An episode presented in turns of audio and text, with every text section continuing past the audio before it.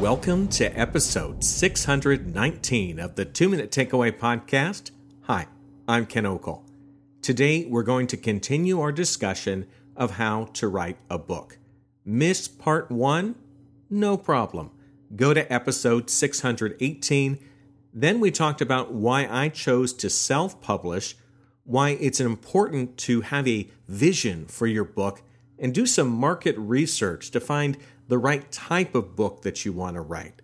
I also revealed how much money I spent in the production of my book, though I got to tell you, I did a lot of the work myself, therefore, the cost wasn't too high. Let's start today by talking about thinking about the material, the words that you're going to put in the book. Here's the good news you may have some of it already. As people know, I put out a lot of content every week and a lot of my chapters started as blog posts, evolved into podcasts, and were later reworked again as magazine articles or they were featured in my speaking presentations.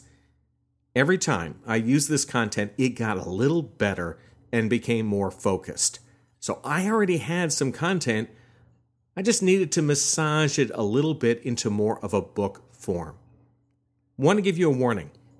You've written a good blog post, you want to put it in the book make sure that you don't have some writing habits that could be annoying to readers. In an article, you don't notice it, but in a book, it could become a little repetitive. So, in an article, you can get away with using some catchphrases, perhaps. In a book, if a lot of the chapters, or even some of the same chapters, have those phrases again and again, uh, then they can become a little annoying in the repetition. So, you want to watch out for that. Next, let's talk about the value of a writing retreat. So, how did I write my book? Well, it was toward the end of the year. I had visited with family over Thanksgiving. That Christmas to New Year's window, that was open and not much is going on. So, I was in town. I left my normal routine. For about two weeks, I was on a book lockdown. I only went out to exercise and get food. Otherwise, I was working on the book. Distractions like social media, I pretty much pushed all that aside. Those were busy days, but for me, it was the right formula to help me get the job done. I needed some isolation so I could focus. There's no one way to do a writing retreat. Some people, they will go to a nearby hotel for the weekend. Some will check into a nearby hotel for the weekend. Others will have a daily ritual Perhaps they will wake up an hour early every morning, work on the book, then move on with the rest of their day. That way, they can avoid some distractions that might come from your family. Let's talk about the value of experts. As a former journalist, I was confident in my writing ability. I didn't need a ghostwriter. However, I knew I probably needed an editor, someone to look things over, because I realized that when you write 26 chapters, there could be some problems a typo, the wrong verb tense, or just an awkward sentence structure that can occur. The challenge is when you're writing, you're really close to your material and you don't notice its flaws. You'll have several versions in your mind, and that keeps you from noticing problems, especially those created by editing. That's why I hired a freelancer to proofread the book. All of this was done virtually. My proofreader, she lives in California. She did a great job of fixing little problems. I also hired a freelancer to help me create the book's cover.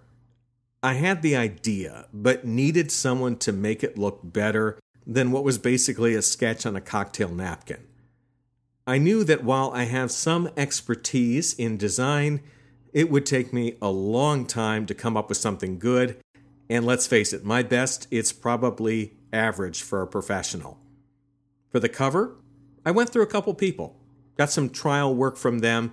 Eventually, I settled on someone from Sri Lanka. Even with the time difference, we easily collaborated. The final member of my team was someone who could take the book and format it for a Kindle Again, I have some skill in this area, but I'm not a professional. Let the pro handle this type of work.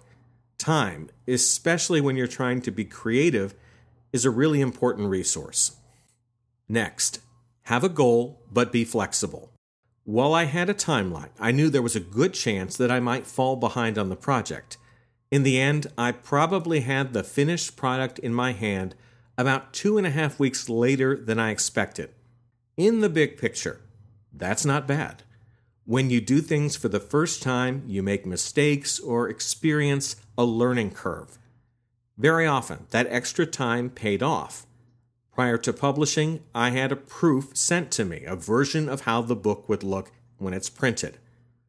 Holding the book, as it will appear to your readers, lets you check it in a different way that you just don't get when you're staring at a computer screen.